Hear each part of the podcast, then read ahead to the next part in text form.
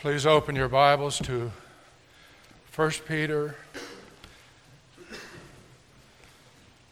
2 18 through 25, and let us listen to God's holy and precious and infallible word. Servants, be submissive to your masters with all respect, not only to those who are good and gentle, but also to those who are unreasonable. For this finds favor if, for the sake of conscience toward God, a person bears up under sorrows when suffering unjustly. For what credit is there if, when you sin and are harshly treated, you endure it with patience? But if, when you do what is right and suffer for it, you patiently endure, this finds favor with God. For you have been called for this purpose since Christ also suffered for you, leaving you an example for you to follow in his steps, who committed no sin, nor was any deceit found in his mouth. While being reviled, he did not revile in return. While suffering, he uttered no threats, but kept entrusting himself to him who judges righteously and he himself bore our sin in his body on the tree, so that we might die to sin and live to righteousness. For by his wounds you were healed. For you were continually straying like sheep, but now you have returned to the shepherd and guardian of your souls. What do we know about God's Word? The grass withers and the flower falls, but the word of the Lord lives forever. Our Heavenly Father, may the words of my mouth and meditations of our hearts be acceptable in your sight, O Lord, our strength and our Redeemer. For we ask this in Jesus' name. Amen. Please be seated.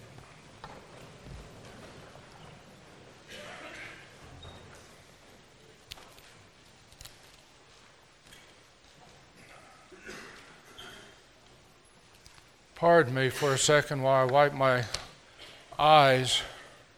Getting old isn't easy. And it's not because I'm crying about what I'm saying, it's because my eyes keep leaking. Now, having said that, I want to begin by pointing out a couple things about the context of chapter 2, verses 18 through 25. First, the overall context of the letter. Uh, if you have your Bibles, does anybody have a Bible here? Open the Bible to 1 Peter chapter 1 verse 1. And you'll see that he begins greeting people that he's writing, saying, Peter, an apostle of Jesus Christ, to those who reside as aliens scattered throughout Pontus, Galatia, Cappadocia, Asia, and Bithynia who are chosen. Now, forgive me at the very front of the service for, of the sermon for being picky, but my wife tried to excuse me for that. But this is an important picky issue. It reads literally Peter, an apostle of Jesus Christ, to chosen aliens. That's whom he was addressing. They are chosen aliens. He, they'd always been living there. They were living in this vast area, which is really uh, covers the space of modern Turkey, called uh, in different provinces called uh, Pontus and Galatia and C- Cappadocia and, and Asia and Bithynia. It leaves off a little bit of the eastern part of, of Turkey as we know it today.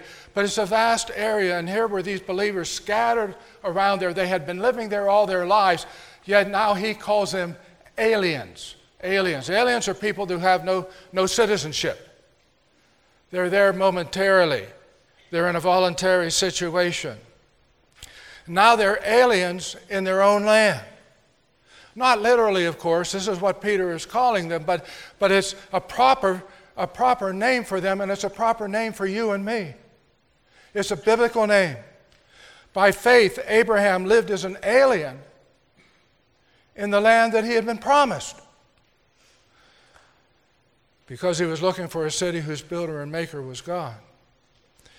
Philippians 3 20 to 21, Paul reminds his readers, uh, For our citizenship is in heaven, from which we await the Lord Jesus, Jesus Christ. But they're not just aliens, they're chosen aliens. Chosen, being chosen by God. You are a chosen by God alien. And sometimes need, we need to keep in perspective who we are, who it is that he was writing to. This is our perspective as Christian believers. This is what we know and believe, and this is who we uh, accept that we are. Now, that's the first part of the context. The second part of the context is in chapter 2, verse 11 through 3:12. And there we have what most scholars refer to as, the, using the German word, Haustafeln, Haustafeln, house tables. They're tables that give instructions to people who live in houses, basically. For example, you remember in Paul, uh, Paul has uh, wives, husbands, children, fathers, uh, slaves, masters. He does that in Ephesians uh, 5 and 6, and then Colossians 3 and 4, and then in Titus 2, he has older men and older women, and younger women and younger men and slaves, and he's giving instructions through all this. These are called Haustafel. We have Haustafel here, only the Haustafel that, that he is addressing, those groups, those specific groups that he is addressing, are, are aliens and sojourners, chapter 2, verses uh, 11 through 17 aliens and sojourners, that's everybody. And then 18 through 25, servants. And then uh, chapter 3, verse 1 through 7, wives, with a little hitch on there for husbands in verse 7. He couldn't leave husbands off. But basically, it's three groups of people it's, it's the aliens and sojourners as a whole, servants, and then wives. And, and, and we need to notice that there's a familiar theme that runs through all three of those. And the theme is this aliens and sojourners submit to the governing authorities. Servants, be submissive to your masters. Wives, be submissive to your husbands. Now, why in that day and in that time was Peter saying this uh, to these three groups? What is it that they had in common? What they had in common was that in that society and in that world in which they lived, they were the vulnerable ones. They were what we might term the defenseless ones. And the treatment that they routine, routine forgive me, routinely received uh, was the treatment that Christians overall throughout Pontus and Cappadocia and Asia and Bithynia could expect to receive from a hostile world. From a hostile world. Yet, despite this kind of treatment that they were going to receive, his main injunction to all three of them is submit. Submit. There's another theme running through these Haustafeln, and that is for the aliens and the sojourners, he says, This is the will of God. Verse 16, you are bond slaves of, of God. And for the servants, he says, Submit to your masters with all respect. And that word respect is not respect. that word respect is fear. And he's, He's not saying to the servants, submit to your masters with all respect for the masters. He's saying, respect, uh, submit to the masters with all fear of God. Out of fear of God, this is what you're supposed to do. And then he goes on in verses 19 and, and 20 and uh, refers to this finds favor with God. This finds favor with God, a repeated phrase. And then with the wives, he says, a gentle and quiet spirit is precious in the sight of God. Submitting in these contexts was God's will for them. This, I would submit to you, is the core message of 1 Peter. Peter, writing this letter, is saying if you are suffering unjustly, and if you patiently endure, you are following the will of God in this matter. And what you need to do is trust God to take care of you. It's that simple. Now, keeping all of this context in mind, let's go uh, to uh, verse 18. Servants, be submissive to your masters with all respect, not only to those who are good and gentle, but also to those who are unreasonable. now, it's hard to imagine what it must have been like to be a slave in, in Roman times. There were a lot of slaves in that day. One third of the population of Rome were slaves. And there were a lot of slaves in the church. How do we know this? Well, Paul addresses them in his epistles, and, and Paul uses the, the idea Paul a bond slave. He identifies in that way with many of his people, but especially in Romans chapter 16, we have 26 names whom Paul is greeting. And these uh, super duper intelligent people who know and study names from, from New Testament times and in the world, in the Roman world in which they lived, they look at all of those names and they say the majority of those names were slaves that he was writing. Now we can suppose that in those five provinces that now consist of Turkey, there were a lot of slaves.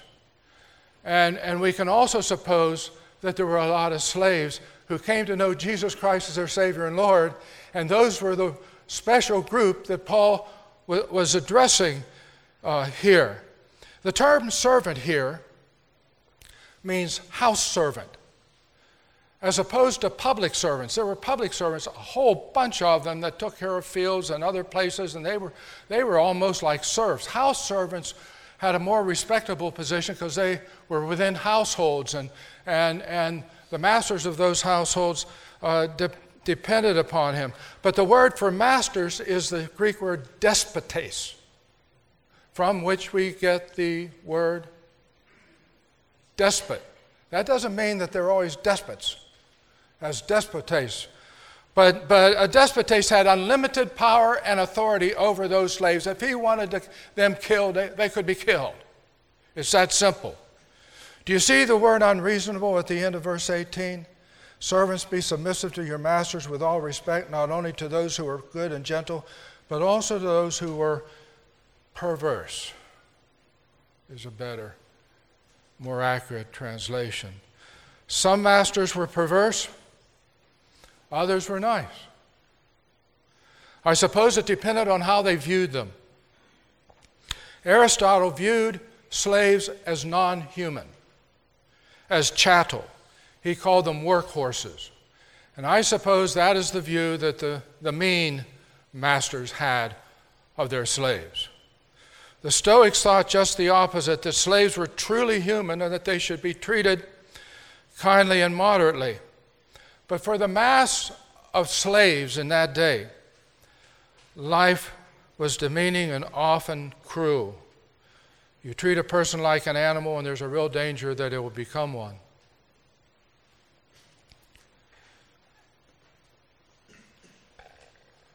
But since the safety of the household depended on the obedience of those house slaves, it really would behoove, I would think, a master, a despotes, to treat them well.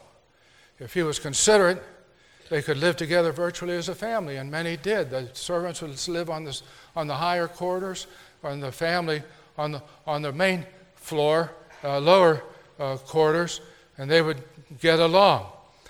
But if harsh and cruel, and, and, the, and the slave decided to retaliate, and assassinate his despotes, all the slaves of that master would be killed, some horribly, in order uh, to serve as an example to other households who had slaves so that those slaves would understand this is what would happen to you if you do the same things.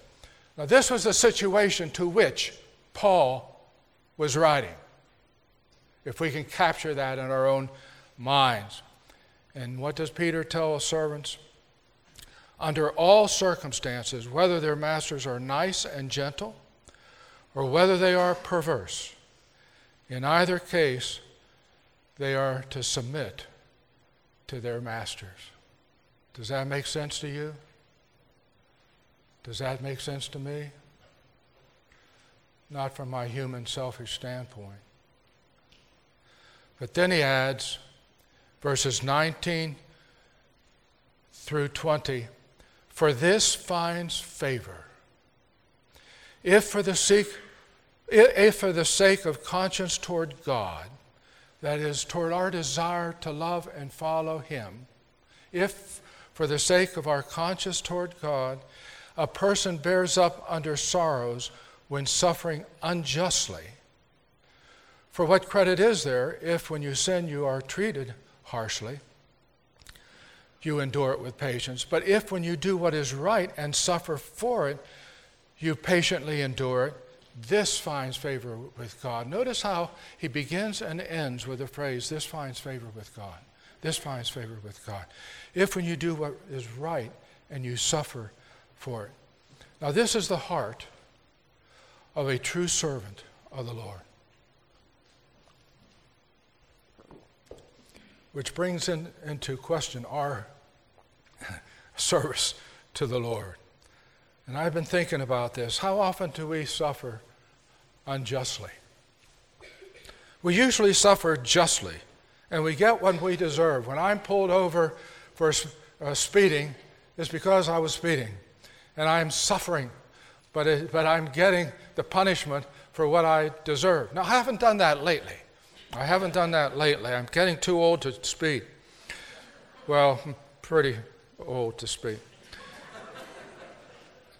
But I, I see children who think they're suffering unjustly uh, with their parents, that their parents are treating them unjustly. And, and I doubt that that's the case. How do we respond even in small matters when people are mad and mean at us, whether it's in the marketplace or it's at home or, or whatever it is, or the violence is taking place around the world, and there's a lot of violence taking place and it's increasing? How, what, what is our response? Someone has said, I'm sure glad that I'm not a servant because this doesn't apply to me. However, Peter is simply applying a principle he learned from Jesus. Remember in Matthew chapter 5 Blessed are you when people insult you and persecute you falsely and say all kinds of evil against you because of me. Rejoice and be glad because great is your reward in heaven. This is a general principle. Let's not limit it to servants. Let's spread it out and let's apply it to ourselves uh, for sure. Our tendency is to respond in kind, to retaliate, and surely we need to learn how to follow Christ's example. This is what Stephen did, didn't he? He was performing miracles and he was preaching. he was dragged away to the, to the Sanhedrin. False witnesses testify against him. And after speaking, they drag him outside the city and they begin to stone him. And he says, Lord Jesus, receive my spirit. Lay not this sin against them. I think that's following that principle. Dr. Edmund Clowney, I don't know how many of you had the pleasure of hearing him preach. He was a, a marvelous preacher. He's now with the Lord. President of Westminster, a professor of homiletics of preaching, and, and he could preach. I borrowed one sermon of him. I changed it a little bit so I wasn't totally borrowing it from him. He's just, he was just very uh, gifted from the Lord. He told a true story of a Korean pastor in the, in, the, in the Korean conflict over there, a Korean pastor who had two sons, Matthew and John, good names, executed by a band of, of communists there near the 38th parallel. And while they were executing him, they called upon them to accept Jesus Christ as their Savior and Lord. And when the communists were driven out, a young man in the city was identified as the one who actually pulled the trigger and shot his two uh, sons. And so, in the court hearing, an execution was ordered that, they, that this person would be executed. But the son, the, the father asked that they be released and put into his custody so that he could adopt them, him. The father said, I thank God, I thank God that He has given me the love to seek, to convert, and to adopt as my son the enemy who killed my dear boys. That's a heartening story. I, it's hard to, th- to think of, of myself duplicating that if I were in the same situation. It goes against my sinful human nature. But he was displaying a true servant heart. He was following what Jesus told him to follow. He was following Jesus. But now we read on on the second part of our, our passage, and we're going from a servant being a true servant and a servant's heart to the heart of a suffering servant. Because what we are about to read is totally taken from Isaiah 53 and applied as the example to follow. We read in verse 21 For you have been called for this purpose, since Christ also suffered for you, leaving you an example to follow in his steps.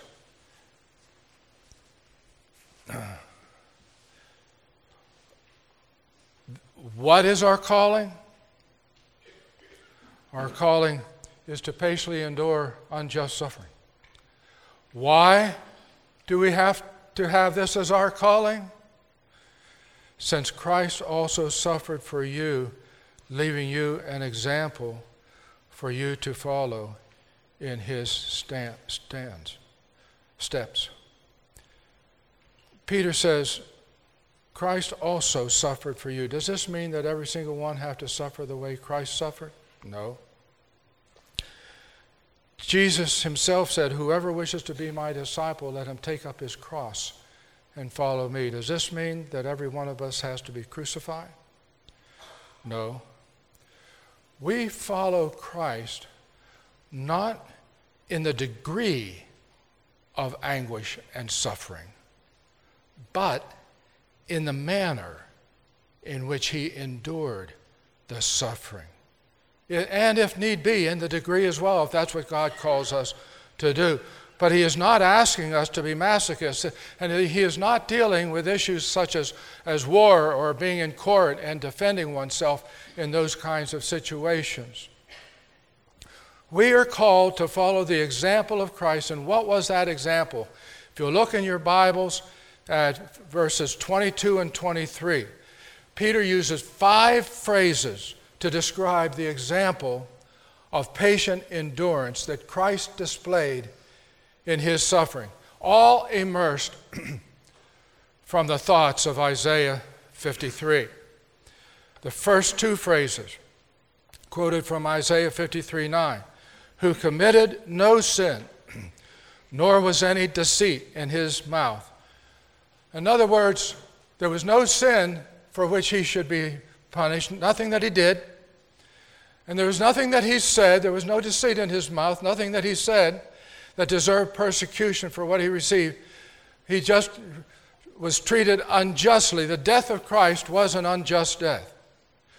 Verses 3 and 4, or I mean, phrases 3 and 4, who while being reviled was not reviling in return, while suffering was not threatening, obviously relating to Isaiah 53 7, he was oppressed and he was afflicted, yet he opened not his mouth. As a lamb is led to the slaughter and a sheep before his shears is dumb, so he opened not his mouth. Christ did not respond with verbal abuse or threats when being reviled and while suffering. And finally, but kept entrusting himself to him who judges righteously. He was reviled and threatened. He did not respond in kind, but was entrusting himself to the one who judges justly. This is the manner in which Jesus responded. All believers are called to respond in this manner. But Jesus' example does not end there as an example. It can only be understood by stating why he suffered. Verse 24 goes on and says, For he himself bore our sins in his body on the tree so that he might die to sin and live to righteousness, for by his wounds ye are healed. Again, taken from Isaiah 53. You know, Jesus did not die and suffer just to be an example. Peter does not put forth the example of Christ simply as an abstract pattern followed by an uncomplaining sufferer. Christ's suffering is our model because of why he suffered. Why did he suffer? In order to bear our sins on the tree. He bore our sins in the sense, and please try to understand, he took the consequences of the sin upon himself. The consequences of our sin upon himself, he took. And by his sacrificial death, paid the penalty for them, Re- removed the atonement, the, the, the, the, the dying for our sins on behalf of our sins from the passage, and the point of Christ's example would be lost. The Lord Jesus, the suffering servant, does not simply guide us. His suffering is the root of all of our motivation to follow his example.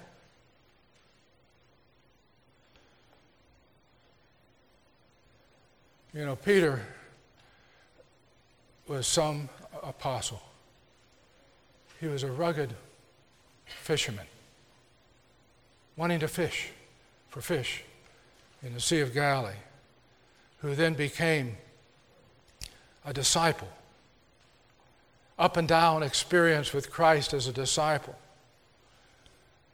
who then became an apostle, taking the lead in terms of preaching that first sermon and on throughout, throughout life until he finally came and wrote these letters, which are as deep and profound as the letters that Paul wrote. Very special, and yet very practical. But he doesn't conclude simply with what we've already noted. He concludes with a simile and a metaphor taken from Isaiah 53. He says in verse 25, For you were continually straying like sheep, but now you have returned to the shepherd and guardian of your souls. The simile, for you were continually straying from sheep. Again from Isaiah 53 6, All we like sheep have gone astray. It's a picture of sheep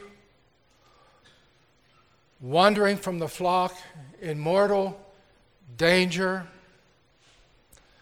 falling off cliffs, or being ravaged by wild animals, or being stolen by thieves.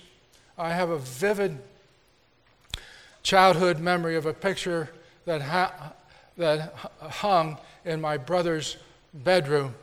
And it was a picture of a shepherd with a staff in the one hand over a a, a tremendous cliff going down the other side with his sheep precariously standing on the edge of the cliff, and the shepherd reaching way down in order to take the sheep in his arms. And there we find the other, the metaphor, the shepherd uh, metaphor, that God is watching over us, that you have now returned to the shepherd and guardian of your souls. That we, while we suffer for His name, while we seek to live in lives pleasing to God,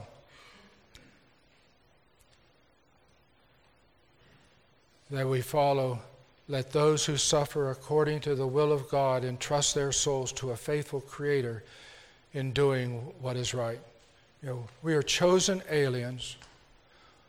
Our citizenship is in heaven, from which we eagerly await a Savior, our Lord Jesus Christ. And Peter concludes the letter by saying, Humble yourselves, therefore, under the mighty hand of God, that he may exalt you at the proper time, casting all your anxiety on him, for he cares for you. Let us bow in prayer. Our Heavenly Father, it's hard for us to even begin to consider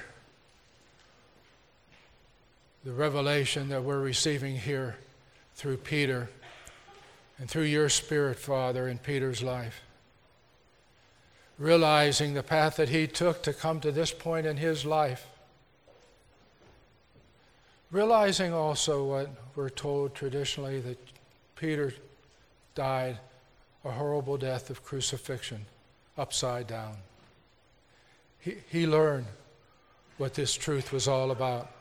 Father, teach us in all of our relationships, in everything with which we are confronted, Father, to follow the principle that is laid out here in Scripture, to respond, Father, to if, if there is unjust treatment, to, to respond patiently, enduring what is taking place for your name and for your glory knowing that this is the will of God uh, for us, and knowing that our lives are in your hands. We ask this in Jesus' name. Amen.